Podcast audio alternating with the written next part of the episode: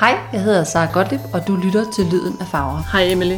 Hej Sara. Gæsten i det næste afsnit er billedkunstner Emily Gernel. Jeg tror ikke, jeg tænker så meget i farvepalette. Jeg tænker meget mere at være nærværende over for det enkelte værk. Emilys maleri ligger et sted midt imellem abstraktion og det klassiske stillebemotiv. Jeg lever af ligesom at skabe nogle forbindelser mellem noget, som måske ikke var der i forvejen. Det, der er unikt ved Emily Gernels maleri, er, at du ligesom bliver fanget af stemningerne i hendes værker. Og tit så handler det også bare om sådan at være i gang med at skabe formen med farven. Stemninger, som er sådan flygtige og ret svære at præcisere, og derfor er endnu mere fortryllende. Der kommer også til at være sådan nogle meget store værker med kager på. Altså store stykker lavkage.